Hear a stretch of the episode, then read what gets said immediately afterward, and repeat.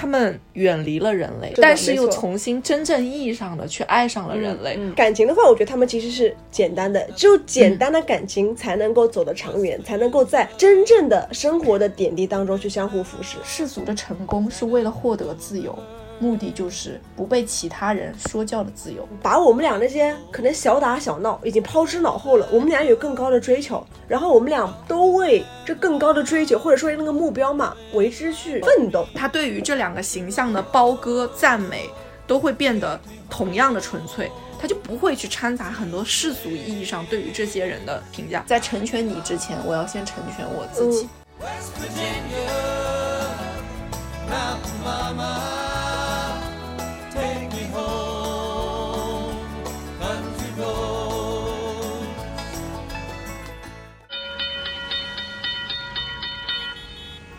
欢迎乘坐码头巴士五十七号线，请拉好扶手，我们即刻发车，祝您旅途愉快。歡迎乘搭碼頭巴士五十七號線，請緊握扶手，我哋即將出發，祝旅途愉快。Welcome on board Pier Bus Route 57. Bus starting. Please hold handrails. Thank you and enjoy the journey. 这一次应该是一次非常久违的关于电影的一个讨论的一期节目了。对，我们已经好像蛮久没有聊过电影了。其实好像之前嗯断断续续的说我们在聊一些关于影视剧的，但是都一直没有找到一个非常好的切入点、切入口。哦，然后我们首先提一下，本期节目有一位嘉宾缺席啊，就有一位主播播缺席，也就是我们的 OK 海海伦伦。那为什么缺席呢？就在五分钟前，我们在看我们的群里的时候，他正在还在焦急的搬家收拾行李当中，并且在眼疾手快之间下单了一个洗衣机。是的，对，所以就是他今天因为要嗯紧急去忙一下搬家的事情，所以就缺席了我们这一次的那个录制。嗯，所以这期就是我路易山和斯嘉丽两个人挑起大梁，来讲一下我们这个嗯电影主题吧。对，算是影视主题吧，因为我好像我看我里面写的有一个是电视剧 OK OK，可以。然后我们这一期呢，嗯、起因是因为前段时间其实那个《火山之恋》这一部纪录片终于在内地上映了。它其实去年的时候已经在应该是哪一个电影节上的时候有、嗯有上映过。然后当时陆以山就是看完之后，就当时极力向我推荐了嗯、呃这部纪录片，但是我就迟迟没有去看，因为我觉得它应该还是需要一个嗯静下心来坐在那边去看的。于是我在前段时间，我的朋友斥巨资带我去了一个只有三排座位的嗯 VIP 厅里去看了，就非常沉浸式的看了这一场男女主角与火山相恋的一个故事。嗯嗯我觉得。真的可以算是他们与火山的一场三角恋的非常非常动人的那种爱情纪录片，但是好像爱情只是后我们在看完之后去将它提取出来的一个嗯关键词。这当中有很多让人动容的关于火山的壮丽的景致，以及嗯两位科学家在奔一次次奔赴火山时候的那种执着与热情，都非常的就是打动到我们。你刚刚讲的那个爱情，可能已经不仅仅是他们两位之间的爱情了，可以，我我可我可能看到的更多的是这两位科学家跟火山之间的这个爱情。就是三角恋的，他们说这是一种莫名的像三角恋一样的这种关系。嗯，对。然后我们这次也是在想说，嗯，为什么觉得这两位科学家在与火山在向火山奔赴的这样的一个故事当中，有那么多让人动容的地方？我们就总结了一个关键词。其实我后来有看很多网友也是这么称呼他们的爱情，是觉得是非常非常纯粹的那种智性恋，说已经智性恋已经达到了一个顶峰。于是我们就想来聊一聊关于智性恋到底是什么，然后为什么说这样子看似看上去非常纯粹的智性恋是呃容易让让人产生一些颅内高潮，以及非常想要拥有这样感情的一个状态。对，其实当时斯嘉丽看完之后，诶，因为我是先看的嘛，所以我就很安利他。然后他去看完之后，我就我当下第一句话就跟他讲，我说完了，斯嘉丽，你看你看完这个之后，你你就是我们对对象的选择要求是不是感觉更高了？只要聪明的，只想谈智性恋。嗯其实你说只要聪明的，我当时第一反应是说，只要聪明的会有一点像一个很慕强的状态。嗯，但是你看他们之间，你不会觉得有慕强这一说，就是他们也是智商非常非常高的那种人，嗯，但是我觉得他们让我觉得非常动容的地方，并不是因为双方都是只是说，并不只是说双方都是这种智商非常高的人，嗯而是说他们在在自己热爱的那个领域里，他们不仅智商非常高，他们的情商也非常高，他们在自己的那个领域里已经是一个意气风发、熠熠生辉的这样子一个科学家的形象了。但是他们在对待彼此感情的时候，又能回到一个非常纯粹、非常纯真，甚至于像两个小孩子在相处的那种过程的感觉。那种纯粹是会让你觉得现在很难遇到的原因是，有多少人能真的只在乎自己很热爱的那件事情，以及他身边的那个爱人。嗯这样的纯粹是很难能可贵的，我觉得。我觉得我们之所以看得到纯粹，是因为他们之间的情感里面没有那种所谓的比较。因为我觉得一旦有这种比较的心理在的话，就比如说，哎呀，我发现你，呃，我的另外一半会比我聪明，那我如果我再影射或者说再添加一点比较的成分在的话，那我觉得那个我们之间的感情就没有那么多纯白的点了，就可能会多了一些杂质在里面。对，杂质，这个水里面就变得不那么干净了。对，嗯，整个纪录片的故事非常的简单，就我们再在这里简单的提一下，就是卡迪亚和莫里斯这一对，他们叫火山学家夫妇，嗯但其实他们应该我没有记错的话，应该是一个是地质学家，一个是。偏化学家还是物理学家那种，他们是细分的类目是有差别的，只不过他们都在研究这个呃火山地质相关的东东西。那他们也是因为共同热爱火山，然后相遇相知，相互吸引，后来就是一生为伴。然后他们这一生，在他们成婚在一起之后，就只做了一件事情，就是一次一次又一次的奔赴火山。所以我记得当中啊，他们当时有一段话，就是他们在说，他们每一次返回到城市里，其实都是为了去攒够钱，嗯离开城市再去火山。他们上节目、拍影视作品，嗯。各种各样的一些看上去和他们的身份不太相符的事情，某种程度上，其实他们也在和自己做一些对抗。只要他们回到了城市，他们的目的就也很单纯，只要回到城市，我就是为了逃离城市，对，远离城市，就是我攒够了钱，和我爱的人再一次去奔向下一个即将要爆发的火山。哦，然后你会发现，在这个整个影片当当中，只要到达了火山边，就只剩下他们两个人了是，就是只剩下他们和身后壮丽的火山。嗯然后，其实我每次看他们去火山，我都有点紧张。是的，是的，就是因为我在进去之前，我不知道这个故事的结局，我我是没有被任何人剧透过的，所以我并不知道他们最后是死于一场奔赴火山的过程，所以才让我真的坐在影院里看到那个结局的时候，反而会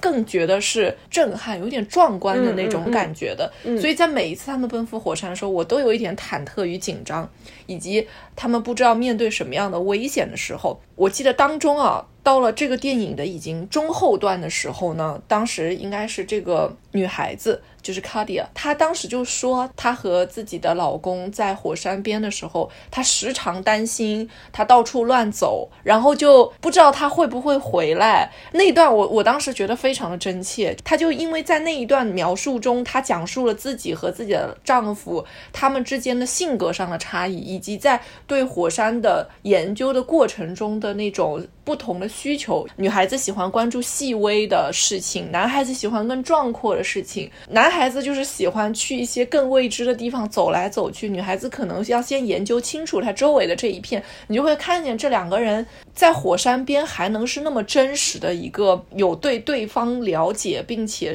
努力去理解对方的这样子的一个状态，去与对方在火山边共存。他们远离了人类，但是又重新真正意义上的去爱上了人类。我觉得那个是很美、很酷的一个、嗯一个过程，以及在那个当中，我记得有一句话台词。呃，后来我看很多人都把它截屏截出来了，就是理解是爱的同义词。嗯嗯，可是你会不会觉得说这句话说出来应该是非常简单的一句话？当然你，会觉得爱就是理解是爱很重要的一部分成分。嗯，但是当我们真的大脑冷静下来，去回归现实生活中自己面对的各种各样复杂的这种情感关系的时候，你会发现一个人要真的百分之百去理解另一个人是很难的。就先不要说百分之百理解嗯的，就是一旦别人会，就是有的时候啊，别人会提出一些异不一样的声音的时候，我们可能就是会觉得，首先你为什么要有这样的声音提出来？首先我要先愿意听见你这个声音，这就是第一步，很至关重要的第一步。他说理解是爱的同义词嘛，然后我看到很多很多博主啊，包括有一些我们的朋友，他们在看这个的时候，也仿佛 highlight 的一句话就是，他说远离人类才能爱上人类。他这个纪录片呈现给我的感觉是，我觉得不仅仅是纪录片，于我而言是一个爱情的科幻片。对你说的没错，首先是它画面上是做到极致的美丽，然后呢，我我去查了一下，好像也是个女女导演在在拍整个片子，就是她那种情感的细腻程度是做到的非常非常的极致。当他们两个人戴着那个隔热的头盔。奔赴火山的时候，这不就是我们想象中的宇宙人在火星上面去奔赴的场景吗？哦，你说的没错，对吧？嗯有这种美好场景的一个想象吧。当他们两个人往那个火山奔赴的时候，其实卡地亚像一个开心的小女孩一样走在他身边。就像你刚刚讲的，他们可能不知道这场火山什么时候会爆发出来，但他们坚定，他们可以和火山去相连、去相拥，并且去挖掘它背后科学道理，然后为我们后面的人类带来我们想要知道的一些科学的知识。我觉得这个点可能在他们的爱情观念里面。是很重要的一点吧。他们首先有了这样的一个工作工作基础，但同时的话，就是说用家人这样的身份去工作这样的一个工作，就是说。可能我们在工作中，他们其实也算是 partner 的关系嘛，在 partner partner 关系中，可能肯定会有什么小吵小闹、意见不合的地方。但是我觉得他们用他们自己，不管是亲情还是爱情，去打破了他们生活中的重重阻拦。这就是他们可能最后每一次在采访的时候，卡地亚都是很很，其实我觉得她笑得很像个小女孩一样，不仅是对丈夫的有某很多地方的一些，我觉得有点像崇拜。也有对自己他们工作的一个认可，以及对火山领域的那种向往，这是他们智性恋里面的一个很大的一个闪光点吧。嗯。嗯，你说到那个那一句“只有远离人类才会爱上人类”的时候，你就会感觉到，其实，嗯，你想，他们连回到城市，短短居住的那段时间，他们都会想办法用自己周围的一些材料去模拟出一个小小火山爆发的场景。就他们会，他们与火山的那个关系已经。超乎了就是我们正常人的一些连结性，我觉得可能是比男孩女孩们去追星还要疯狂的那种感觉。包括他们去奔赴火山的时候，他们也许能预测到一些火山的状况，但是总有和自己的预料相偏差的那个地方。即使是这样，他们宁愿去选择一次次的去奔赴未知的火山，也不愿意去生活在那个。让人觉得压抑、喘不过气的城市生活当中，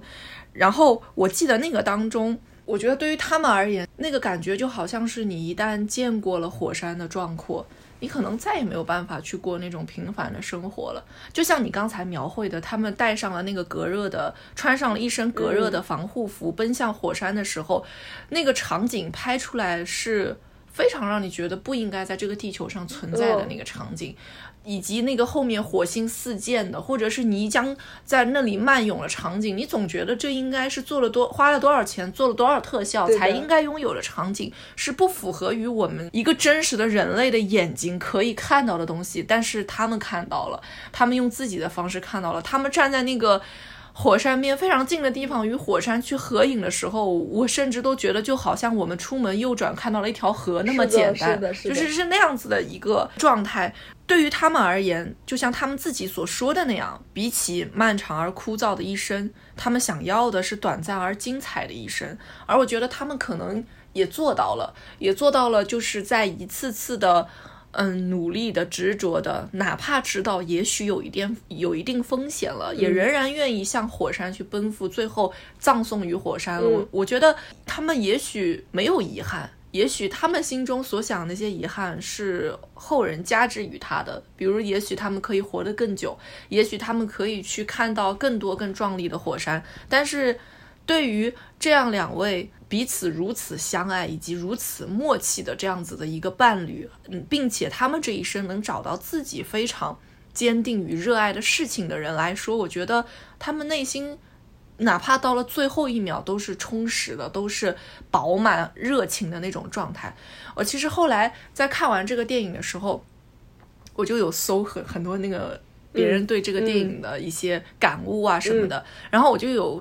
嗯，看到其实除了这部纪录片之外，之前还有一个就是火山夫妇的另外一部那个纪录片，因为很多人会拿这两部去做对对比嘛，然后很多人就会说，其实《火山之恋》拍的太虚假了，它就是更像是一个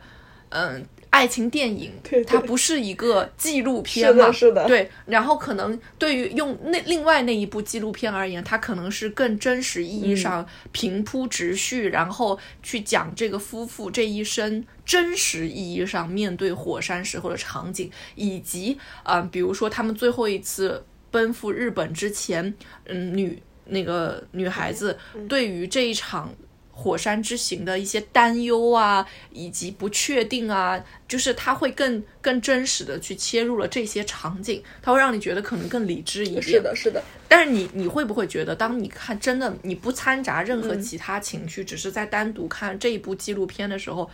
你完全不会想这些？是的。就是我其实已经完全被导演的那种剪辑的方式吸引进去了，因为本身可能我对火山这个领域，我觉得它是神圣的，对我们是对我们而言是未知的。未知的。当它呈现出来的时候，我觉得哇哦，他我是被他牵着鼻子走的，嗯所以我觉得导演他妙也就妙在他能够润物细无声的把我们这些观众的情绪给带进去。嗯但其实是我们在回看那部电影，其实发现导演的这个创作痕迹是很重的。嗯，不管说是画面的处理，还是说两个人情感之间的，不管是冲突也好啊，还是说是嗯情感的升温也好，以及事情的转折点也好，其实都是导演用很多很多这样的心思，对，在在加在里面的。所以我觉得，如果说硬要比较的话，确实是。都很出色嘛，但因为是两部片子，它方向不一样嘛，对吧？嗯所以、呃如果说从我我作为一个观观众，作为观影者来看的话，我还是会更 pick《火山之恋》这样的更加有丰富度的一个影片吧。对，理解，哎，嗯我觉得就是承接你去说的这个，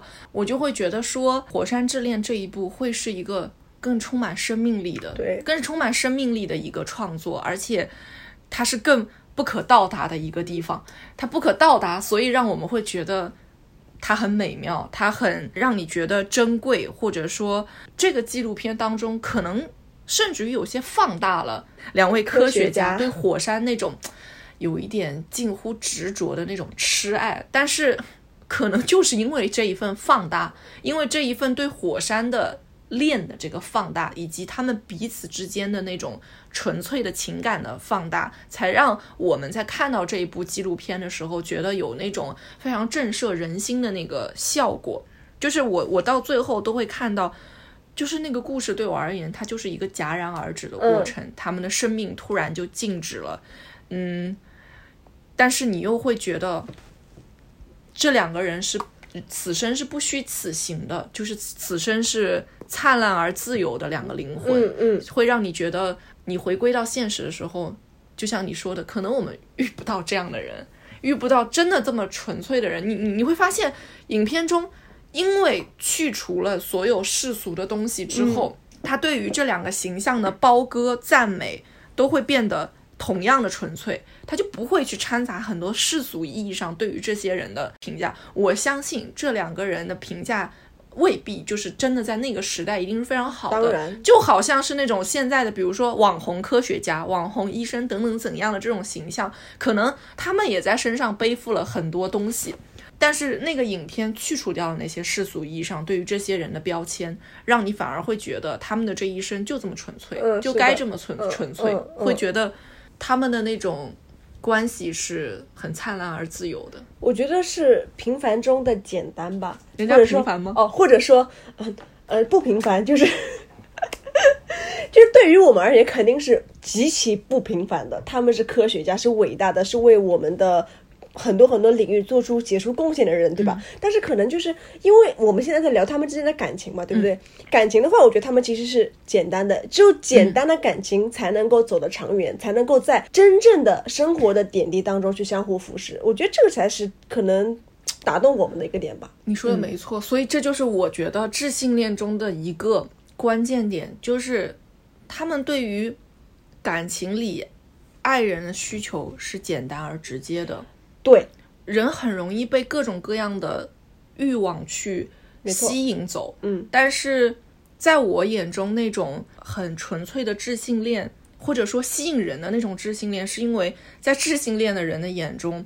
爱人就是一个一个我简单的爱着的人，在那里。他是这样的，他有不好的地方，他有好的地方，他有我能包容的地方，也有我有的时候想为为此而炸毛的地方。但是，嗯，我们彼此之间是相互理解、信任的，因为理解这个词一定要非常高的情商和智商，我觉得才能去做到更高层次的这种理解。嗯，就是是那种好像你说了你喜欢一个什么东西，你的对方要怎么样才能占百分之百支持你？其实很少有人会百分之百支持你，但是好像在我们所认为的这种纯粹的知性恋里，双方是可以去无条件的支持对方的，哪怕你是有点执着的。我觉得这个是会让我觉得知性恋很浪漫的一个地方。嗯，你我你刚你刚刚讲到说理解理解的话，其实我觉得换个说法是两个人之间在情感上面会达到共鸣，就是呃，我觉得很多当然很多很多情况是我理解你，但是我不支持你。那理解加支持的话，我觉得是等于共鸣，就是我觉得我我我们俩脑电波是同频的，同频我并并且你做的是一些决定的话，我会感同身身受，并且是支持你的某一个决定的，所以我觉得两个人的共鸣点可能会是，会是让他们两个人走得更远的一个一个点吧。对你，我觉得你说到支持的时候，就是我觉得理解的下一步就是支持，嗯，就是因为我们看过太多例子，就是可能嘴上说我理解你，我理解你，但我不支持你这样做，是其实你没有理解我。嗯是因为你没有十足的理解我嗯和觉得我做这件事情是正确的，所以你不会支持我。他他的这个理解只是听懂了对方的话，对，只是你直白的，对你说的没错，只是在语言文字层面，我知道了了你在说什么，嗯仅此而已。但我不支持你做这件事情。对其实并不是，就在我眼中，这并不是真正意义上的理解。对，呃，当然这也是就是《火山之恋》里面也很突出的一个点嘛，他们俩之间去理解、去支持，并且达到一个我觉得一定程度上面是算是既是灵魂的高度，对吧？对灵魂高度的共鸣，也是情感高度的共鸣，当然也是专业知识的一个共鸣，对吧？是其实我觉得我在看这个电影，我还有感觉就是，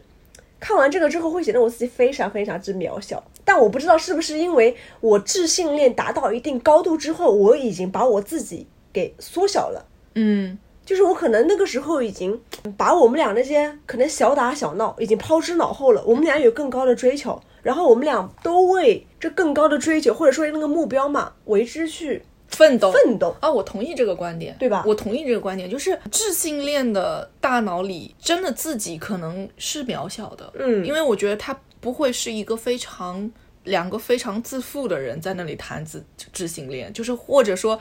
那种知性恋，也许是他们眼中自己的知性知性恋，但是我会觉得说能够正视自己的位置，并且。能够感受到自己在某些层面上是渺小的，说明他知道自己的缺陷在什么地方嘛。就是我觉得能知道自己缺陷，并且能够包容自己的缺陷，或者说是为了努力改正自己的缺陷，成为更好的人的，才可以去碰到那段很好的知性恋。嗯嗯，没错没错。不过说到这个，其实近期还有一个电影，大家也频频提及当中的智性恋，是的，就是奥本海默。对的，嗯，我也看了。但是我觉得奥本海默的那个，可能对于他这个个人形象的呃爱情，其实我在看的时候并没有想过那么多，因为我觉得这部诺兰拍的这部电影里的视角，其实对于嗯。女性视角的东西讲的还是比较少的，所以我就很难带入到女性视角里去看这段关系。整个三个小时的电影里，其实充斥了非常多的历史文化知识，对对的啊，物理知识，啊就就是我当时看完了之后回来翻影评，我就是那个别人影评中说的，整篇看完只认识爱因斯坦的那种人，发我很焦虑，就是。有的名字好像听过，也不知道在哪里出现过的那种，嗯嗯然后回来你再去一一的去理解、观察、认知，我的天呐，你会觉得就是哦，人家这个里面包含的东西太多了。所以他们都说，其实，在看奥本海默这个影片之前，是最好先去了解这个人物一相关的一些纪录片是最好的，要不然就会像我们一样，哎很吃力。但是你看诺兰的采访了吗？他说，无论你知道多少，去看都没有问题。嗯我觉得那个享受的观感是不一样的。当然，这个确实，我享受的观感就是原子弹到底什么时候生产出来，哪一刻爆炸，它爆炸完了之后会是什么样？呃，然后我整个电影当中就是享受了三个小时基连的帅脸在那个地方，以及他最后我的慢慢能够带入进去，以及比较悲壮的一个点就是他后来开始说我就是这个世界的死神，嗯，是的，然后他的一一段非常长时间的一个挣扎，然后什么时候我能 get 到那个知性恋的点呢？就是他老婆去那个公证庭上帮他说话的那一段嗯就是好像基连饰演的奥本海默是一个 I 人，嗯，然后他的夫人是一位 E 人，人这位 E 人站出来，然后挑起了大梁去。去讲述讲述他们之间的这样子的一个关系，非常沉着冷静的应对这个听证的时候，那一段是颅内高潮的一段。又颅内高潮了。这真的那一段是让你觉得太帅了，那一段。因为在那个呃小屋子里面，对，像模拟的一个小屋子嘛，奥本海默本人其实没有太多的言语。对吧？他没有很多发声的这样的一个镜头，其其实更多的是第三者、第四者，就是跟他相关的一些 link 的人物出现，来为他去做一些辩白。你刚刚说的没错，当他老婆、嗯妻子指着对面那个对立面的人物说了一大通，并且任何点都能反驳的时候，我觉得哇，bravo，这就是知性恋吧。其实他妻子在他前面的时候，我觉得他在爱情上面他们是不纯粹的，因为奥本海默之前有过情人，包括他其实自己自己也知道他呃，相当于是有第三者的出现嘛。但我觉得他是对待爱情里面，对待他们的婚姻里面是有容忍的程度在的，并且当那个奥本海默要去做那个试验。原子弹发射的时候，跟他说收床单就是代表着成功的时候，这个信号，我就觉得他那个时候其实是非常非常支持奥本海默的事业的。他当听到要去收床单的时候，我觉得他整个人就是也是颅内高潮的一个点，虽然他跟她丈夫没有在一个一个空间里面嘛，对。我是觉得诺兰好像在这个片子里面没有，还是用了男性的 视角去你说的拍这个没错的，他片子了所以说，所以说我是回过神来去看别人去描述里面的智性恋的时候，我才想，原来这里面还有智性恋的成分。嗯，其实就是他们说有资料显示，奥本海默现实生活中他的老婆妻子也是一位科学家。对的对的可能就是，但是我在这个诺兰的影片当中，其实我觉得这个点完全被削弱掉了。，对，没错，我就是我觉得蛮可惜的我我觉得就是当时我我为什么会觉得说，真实的历史中，嗯，奥本海默和他的夫人其实可能是。嗯，更多的一些真实的故事，反而是能够让你看到这个女性在这段婚姻关系里也好，在他的这个呃创造原子弹的过程当中，他给过奥本海默非常多的支持、帮助，以及双方是怎么一同去做这个事业的。我觉得那些真实的故事，可能反而会更容易让我们去代入嘛。但是可能在这个三个多小时的电影里面。我们的诺大导演没有时间讲这些事情，嗯嗯嗯他的笔墨着重在的还是去讲奥本海默这这一系列的科学家的故事，所以可能我觉得就是回归生活中的真实生活中的那段爱情故事，反而是更多智性恋的体现，是更多能够让我们觉得看到那些故事的时候，觉得哦，这些什么女性也是同样熠熠生辉的，以及她们之间的那种，就像你刚才有提到的。为了让彼此成为更好的人，去到更远的地方去做出的那种努力，其实是非常的动人的。所以当导演用前面我觉得还蛮多篇幅在讲他跟他情人之间的时候，我其实觉得莫名其妙嗯有点儿。我其实现在想也还是莫名其妙因为，包括他们在一起在读书，在有一个灵魂上面的一个交流，就你会觉得他是不是还有什么东西没讲出来？你总觉得说铺垫了这么多，他后面一定要为此要再铺垫一个更高的东西。就比如说，我以为啊，我以为那个情人的出现是推动了，比如说奥本海默在整个整个这个制作原子弹过程中，比如说他给了他什么灵感啊，对，你懂我这个意思吗？我懂，我懂就哪怕。是很小的一个点，或者是给了他一句什么样的鼓励，嗯，但是好像只是两个，嗯、所谓在那个时候可能孤独的灵魂的相遇，嗯仅此而已。就是好像他那一段故事反而让你觉得是不是都有点多余了？所以，但是好像呃历史上那个角色。那个那个那个情人的角色也是一个非常非常重要的角色。是的，是的，这个这个可能就是，嗯，就是可能就是诺兰知道的太多了，他知道的少一点，可能就没有那么多烦恼。所以他为了可能只是更多的是让我们看得到那个原子弹怎么上天的那个过程吧，所以前面可能在嗯、男女情感上面的话，笔墨稍微削弱了一丢丢。是的嗯，是的嗯嗯，对。在聊到这些近期的电影，你以前看过的那些影片中，你有没有印象比较深刻的一些关于智性恋的？有有一个其实跟奥本海默很像的一个片子，叫做《万物理论》。我猜到了，你就要写这个。这个是我其实上大学的时候看的，是小雀斑演的嘛，对吧？当时他也是凭借这个片子获得了奥斯卡的最佳男主角。嗯，我如果没有记记错的话，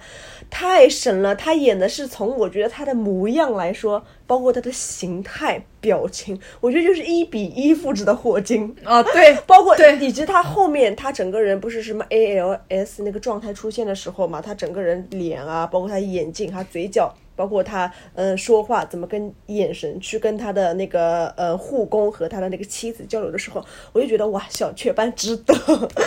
这个电影其实讲的就是霍金的传奇一生嘛，但是他这个片子里面蛮多笔墨去讲他跟他的那个妻子妻子 Jane，、他真的叫 Jane 了。他他们俩是在一个舞会上认识的，然后舞会上认识之后，就感觉到嗯我们俩很 match，然后就会了就就正常的谈恋爱，谈完恋爱之后的话就，呃有生孩子这样的过程。当然，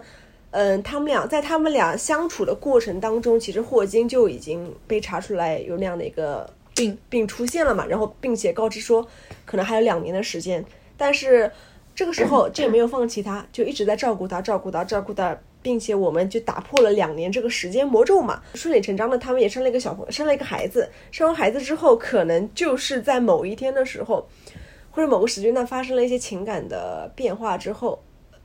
，Jane 离开他了。离开他之后呢，霍金跟他的那个护工一起去了，我记得是去了伦敦参加一个什么 party 嘛，还是一个很重要的一个活动场所。那个活动场所的时候，剑当时也在现场，但是怎么说呢？这个已经不是不是我当时爱的那个人了。影片的最后是，如果没有记错的话，应该是他跟剑还能够有说有笑的去嗯讲述我们这么多年来发生的这么这么一些故事。然后里面剑说的一句话就是。I have loved you. I did my best，就是我，我真的曾经曾经非常非常爱过你，并且在我们之间出现了这么这么多事情之后，我真的很努力的把我的心交给你，并且我决定我们俩之之后将会扶持于一生。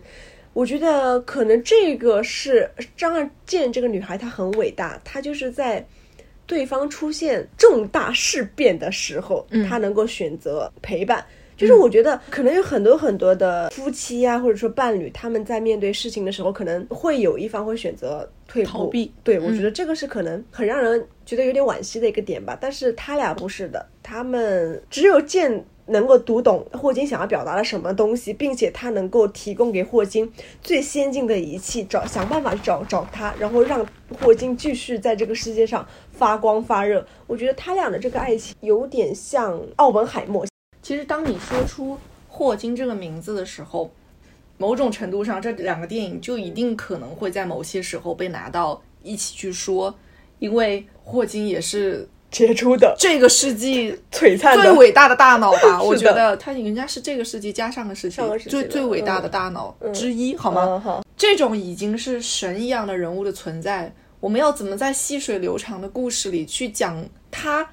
像一个普通人一样去恋爱的过程？好像这个故事本来就会就会变得非常的特别，对吧？然后我其实记得那个电影的海报是他拉着那个女孩子跳舞的那个样子。你你就说吧，如果没有人说这个海报中的人是霍金，会有人想到这个人是霍金吗？一定不会。这是拉拉链，哇，Yes，you are right。是拉拉链对，这是拉拉链，你说的没错。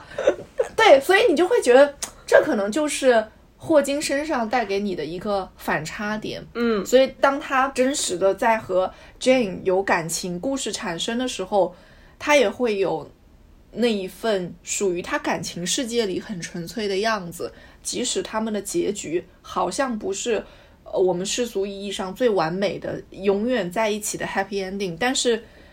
这两个大脑在这一生中相遇相知，这两个大脑在这一生中觉得我会永远理解你，我会永远支持你，哪怕不是以你爱人、以你妻子的身份，我也会站在另外一个我认为合适的位置，然后陪伴你一生。这就已经很难很难了。嗯，虽然我很不愿意说什么什么什么女人是什么什么男人背后的靠山靠啊不是支持支者，持嗯其实我不是很喜欢说这一句话，因为我总觉得他把女性的这样的一个社会地位总削弱了，其实就是感觉。呃，我们女性也可以站在明面上去跟男性去做比较、去做 PK 的话，但是啊，回到这部电影里面，回到这个《万物理论》这个电影里面，真真实实的是剑，真的是在背后一直一直默默的支持着那个霍金。这个就是这个女人伟大的一生，我觉得就在于她的那种坚定、坚守和对爱情的这种执着和坚定。我觉得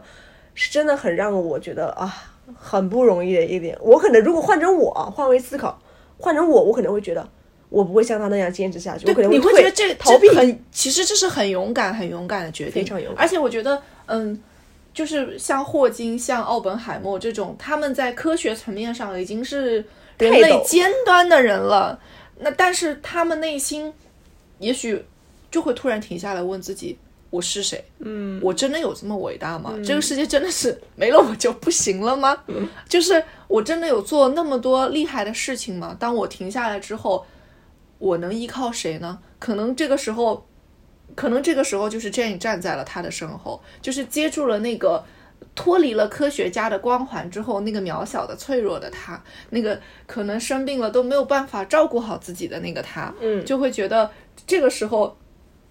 一个能够无条件的支持你的人，一个无条件的能够拥护你的人是很少的。对，其实在，呃万物理论里面，如果说讲智性恋的话，这个智，我觉得不能用简单的说智商、智力，对吧？这个已经完全不能去 cover 出我们这个电影想要表达的一个中心思想了。所以我觉得有的时候，就像我们刚开一开始也聊的说，我说智性恋可千万不能是只是什么智商啊这种这种的一个匹配度，可能也是你刚刚讲的有情感，对吧？我情商的高度，以及我们可能远识远识的这样的一个匹配度，这可能才是我们维持智性恋长长久久的一些重要的一些因素。对，我觉得就是在我的理解里，可能智性恋会因为一些啊、某些时候对方的一个嗯高智的这个场景，就是突出的智力的场景吸引到我，但是我相信这种感情的维系绝不只是这个人他那个智商很高，他一定有更多包含在他智商在内的其他的东西，其他的内涵，嗯。为人，然后才会去维系和吸引到这段长久的，保持这段长久的感情在。嗯嗯，我们刚才说的那些知性恋，都是都是科学家 对，这种这种非常就是高端的遥远的人 人类，对这种我们平凡人触及不到的人类。嗯，但是呢，不是，于是呢，我就在我的大脑里回忆，我有看到过普通人的知性恋吗？我有，我的下面一个写下的那个剧，电视剧嘛，嗯是一个就是呃，应该是算爱尔兰的电视剧，就是《Normal People》，嗯，因为它其实是也算是英剧嘛。然后呃，《Normal People》从剧如其名翻译过来，我觉得就可以直接翻译为普通人。嗯它它也有翻译成正常人的，但是我觉得可能呃普通人是更接近我对这部剧的理解的。那这部剧当中的 Marian and Connor 这两个男女主角嘛，他们其实在我眼中就是一对。啊、智性恋的关系，他们在这一季第一季的最后，他们是没有在一起的，他们分开了，所以现在已经更新到只有一季，哦。没有第二季。，OK，我确认一下，别忙回头讲错了，第二季出来了，结果对 你是我自己没没看，别吵，等我一下看一眼，我害怕呢，我现在真害怕呢。多多视频上抓一下。对了对了，没有没有没有那个第二季。嗯嗯然后呢，嗯，但当然啊，这两个人虽然是普普通人，嗯但是也是就是也是学校里面那种比较少数的可以拿到呃全额奖学金的这种偏尖子生类型的。首先你还是要有一定智力的，呃对有，啊，对，是是这样的。但是为什么这部剧叫普通人呢？是因为你会发现他们两个人其实是非常脆弱、非常自私的两个人。嗯，所以在他们拥抱彼此的同时，他们其实又深陷在自己的那个泥潭之中，是没有办法出来的。在整个这个剧当中，男孩子和女孩子他们都分别有自己一些身上执着，然后不可放弃的东西。然后你也会看到他们身上想拥抱对方，但是又害怕太用力而失去对方时那个时候的一些一些矛盾与挣扎。然后他们在剧中，嗯，在拥拥有了一段很甜蜜的生活之后，相处之后，他们也短暂的分开了，把彼此推远了，走开了，分开成长了一段时间之后，他们又重新相遇了。于是他们在重新相遇之后，会发现对方都已经有所改变了，对方已经把自己身上的一部分，已经把自己，已经摧毁了一部分的自己，然后兜兜转转又重新走到对方面前的时候，你发现即使他变了样子，你还是会爱这个人，你还是会呃想要去重新拥抱这个人，就是他们之间那种爱是非常平凡的，但是又非常的让你觉得美丽的。他们的知心恋就好像是他们在嗯一起去意大利游玩的夏天，一起骑自行车穿过那个稻田，然后两个人买了两根冰淇淋，坐在那个呃教堂的路边路牙边上，开始讨论一些非常形而上的东西，讨论艺术，讨论文学，讨论各种各样的遥远的知识。那个时候你会觉得这两个人真美，坐在那个地方。但是，一旦回到了真实的关系中，他们又开始产生矛盾、产生纠结、产生一些不确定的东西，他们又推开彼此，然后分开了。然后，就你会觉得那种年少的时候，这两个人的爱是黏糊糊的，是热烈的，是那种我我特别想为你做所有任何想做的事情的。然后分开之后再重新相遇，我们不是已经变了吗？然后这个时候我们还是爱彼此的，嗯，但是就好像我们在看刚才万物理论中嗯他们分开一样，我现在突然觉得，在成全你之前，我要先成全我自己。在这个故事的最后，男孩子选选择了离开这个地方出去读书，而女孩选择了留在原地。那个句子 ending 及高潮，他们已经非常确定自己这一生要什么东西了，他们也确定我该放弃什么，不该放弃什么。如果我们幸运，那我们也许将来还会再重逢，嗯我们还能再走到一起。如果没有，我们就以另外一个身份永远的祝福彼此。那个剧到了最后，两个人在昏暗的房间里，反而是最明亮的时候。那么沉我大概不是，我觉得太美好了，就是我，他们怎么这么的无畏啊？他俩是只有真正的做到了，真的是很爱很爱彼此的时候，才能够给对方自由，祝福对方。就如果说啊，换句话说，我俩的心智没有达到那个高度，但凡你好一点，或你离开我，我会在那边唧唧歪歪，唧唧歪歪，你说的没错，我就会觉得啊，你为什么要走啊？啊，我俩不能在一起吗？啊，怎么怎么样？但我觉得这样就，你俩就，你俩这个爱情就感觉，嗯，怎么还停留在我们小小的我们自己？怎么圈在这种爱情的漩涡里啊？就没有说没有为了我们俩真正所谓的更好的我俩的未来去去做这样的一个奔赴？对，所以我觉得听下来就，我刚刚不是沉默，是我觉得他俩的那个。不是 normal people 啊，他俩不 normal 啊，有这样心智的人，我觉对，得所以很伟大。所以他们拥有这个心智，会让我觉得是一个很酷的一个知性恋的感觉，嗯嗯嗯就是你那种。非常热烈的两个年轻人，最后可以冷静的坐在那里，跟彼此说 "I will go and I will stay"。最后的故事就落在了那里。我也不知道他什么时候出第二季，嗯我也很好奇他们后面的故事会怎么发生。其实我觉得故事停在这边就就很好，也很。好，对，也很好，就是这样让我们留出了太多的遐想的空间。呃，如果说再出第二集，什么在他们在什么地方偶遇啊，他们在邂逅啊，我觉得可能就烂大街了，这个剧情这样他突然就不不不特别了不。特别了，还是这样很好，就很是的妙。哦，嗯，就是他们会有一种，我们好像分开成长了，但又好像我们在心中确定，我们即使分开了，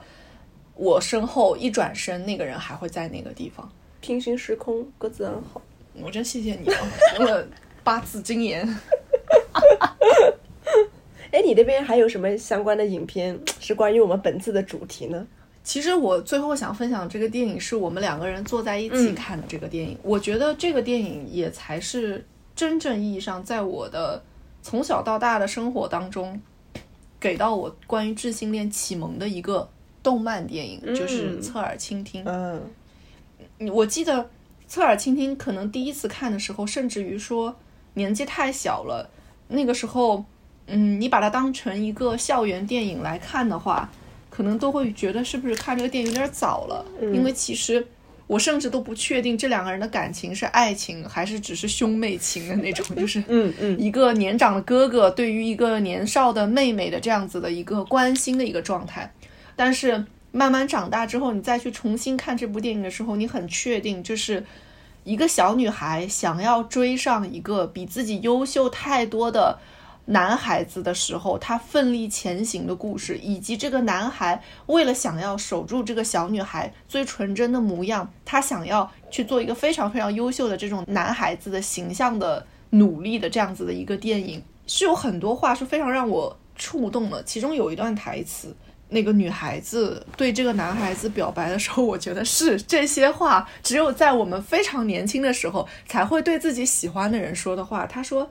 其实很早以前我就在图书馆的借书卡上注意到你了。你不知道我在图书馆和你有几次擦身而过吧？好几次。我还曾经坐在你旁边，为了让我的名字早点出现在借书卡上，我看了好多书。将来我如果去了意大利，会不停地唱着你那首歌来努力的。你会不会觉得这种话只有你在非常年轻的时候你才说得出口？我现在说不出来。你现在你你现在会跑过去跟一个人讲说，我为了你做了怎样努力，只是为了跟你突出现在图书馆的同一张借书卡上。不会，我现在恨不得只爱我自己，不想跟别人有交触。里面有很多，包括有一段应该是每个看过那个电影的人都会记得，就是当时男主骑自行车载着女主上坡，然后女孩子是不是下来，然后帮他一起推那个车，然后那男孩子就说：“我早就决定这样载着你翻山越岭。”然后女孩子说：“我也早就想好了，我不要成为你的包袱，我要在背后支持你。”就这绝对是，这绝对是智性恋最好的启蒙。这就是那个感情里清秀的男孩子和一个可爱的女孩子阴差阳错的相识了之后，你发现不是阴差阴差阳错相识的，原来我早就在默默的关注你了。然后我也想为了你成为更好的人，是真实意义上更好的人。他们这个故事的背景，我我没有记错的话是学生时代吧？对啊，就是学生时代。是就是可能初高中这样子的。对的，对的，对的。你看，最打动我们的还是这种纯粹的爱情。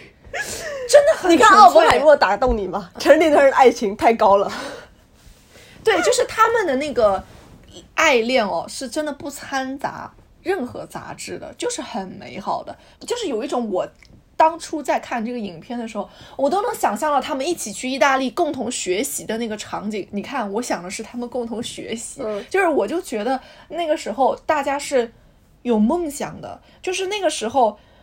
有了有了梦想，让这两个人连接的更紧了。这两个人因为把彼此融进了自己未来的梦想当中，他们也变得他们的那个爱情也变得更加的饱满了，他们的生活也变得更加的饱满了。就好像用很土的一句话，他们的梦想和他们的心动嘉宾撞了个满怀，然后有了这个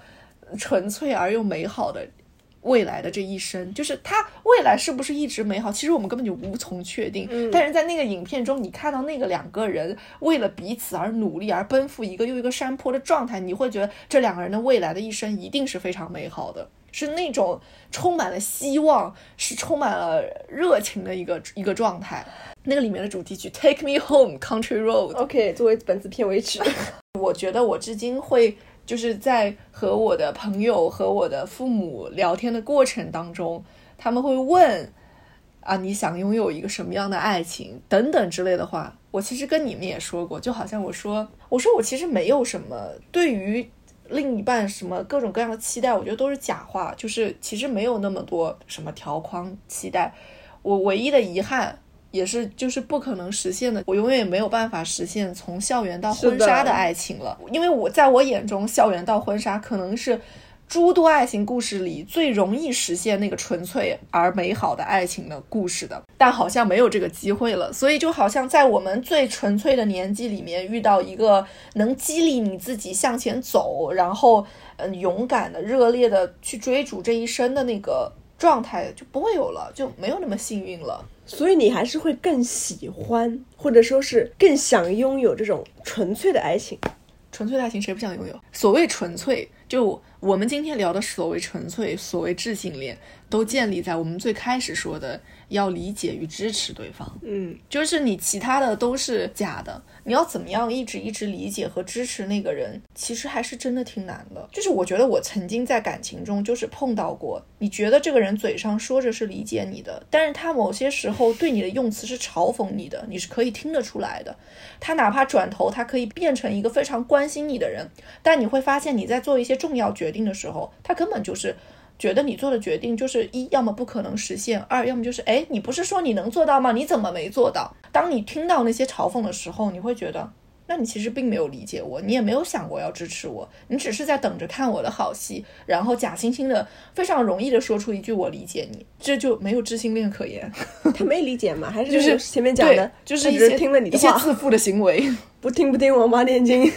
就给我这种感觉。是就是两个人还是达到情感的共鸣还是很难的。当然，我们也很希望我们能够遇到这样的人。怎么样在感情里谦卑的信任对方，我觉得是一个很难的事情。我觉得有的时候是我们真的很想去信任对方，但是这个社会那些其他的因素啊，就是杂七杂八，除去我们俩之间很多的因素，会导致我们觉得，无法那么纯粹，嗯、对的，无法那么去说坚定的去信任彼此。因为我们是真实的生活在这种城市生活当中的，并且我们也需要为自己的呃生活去肩负起一起一定责任的，嗯所以我们可能也是嗯不得不在某些时候去面对一些呃世俗意义上给到的压力。有一段时间就是看詹青云的采访看的很多嘛，他当时就说过一句话，就是其实就是。我觉得他也是智性恋的非常好的一个体现的例子，嗯所以当他提到他自己的恋爱观的时候，他也说到了一句，他说：“世俗的成功是为了获得自由，目的就是不被其他人说教的自由。嗯，我们必须要先经历一定世俗上的审判，然后成得获得了一定成功之后，得到了一定自己话语权上的自由。是的，我们在某些时候占据了这些话语权的高峰之后，我们才能不被审判，我们才能很骄傲的说出我就是想要我想要的那种感情。就好像詹青云自己在呃《奇葩说》节目里去讲到说，这个世界上到底有什么样的坎我们是不能跨过的，我们到底是有什么样的东西是不能放弃的，以至于我需要去错过秋天，错过你。当时他讲了一句话，你说啊，原来即使是一个这样子的哈佛的尖子生，他也会觉得说我错过了一个爱人而感到非常的可惜。是的，故事的最后，用《火山之恋》里的一句台词来结束我们今天对于智性恋的一个描述讨论。人会爱上自己所知的事物，却更爱未知的事物。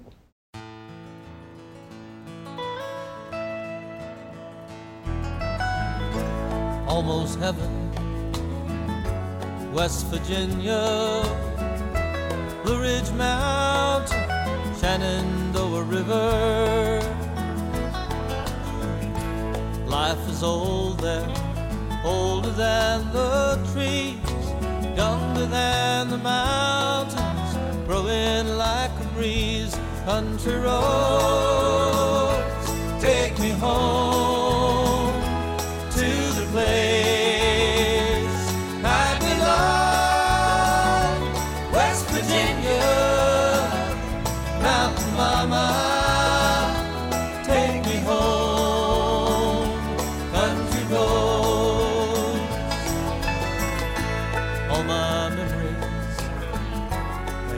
gather round her, finest lady, stranger to blue water. Dark and dusty, painted on the sky, misty taste of moonshine, teardrops in my eyes, country roads take me home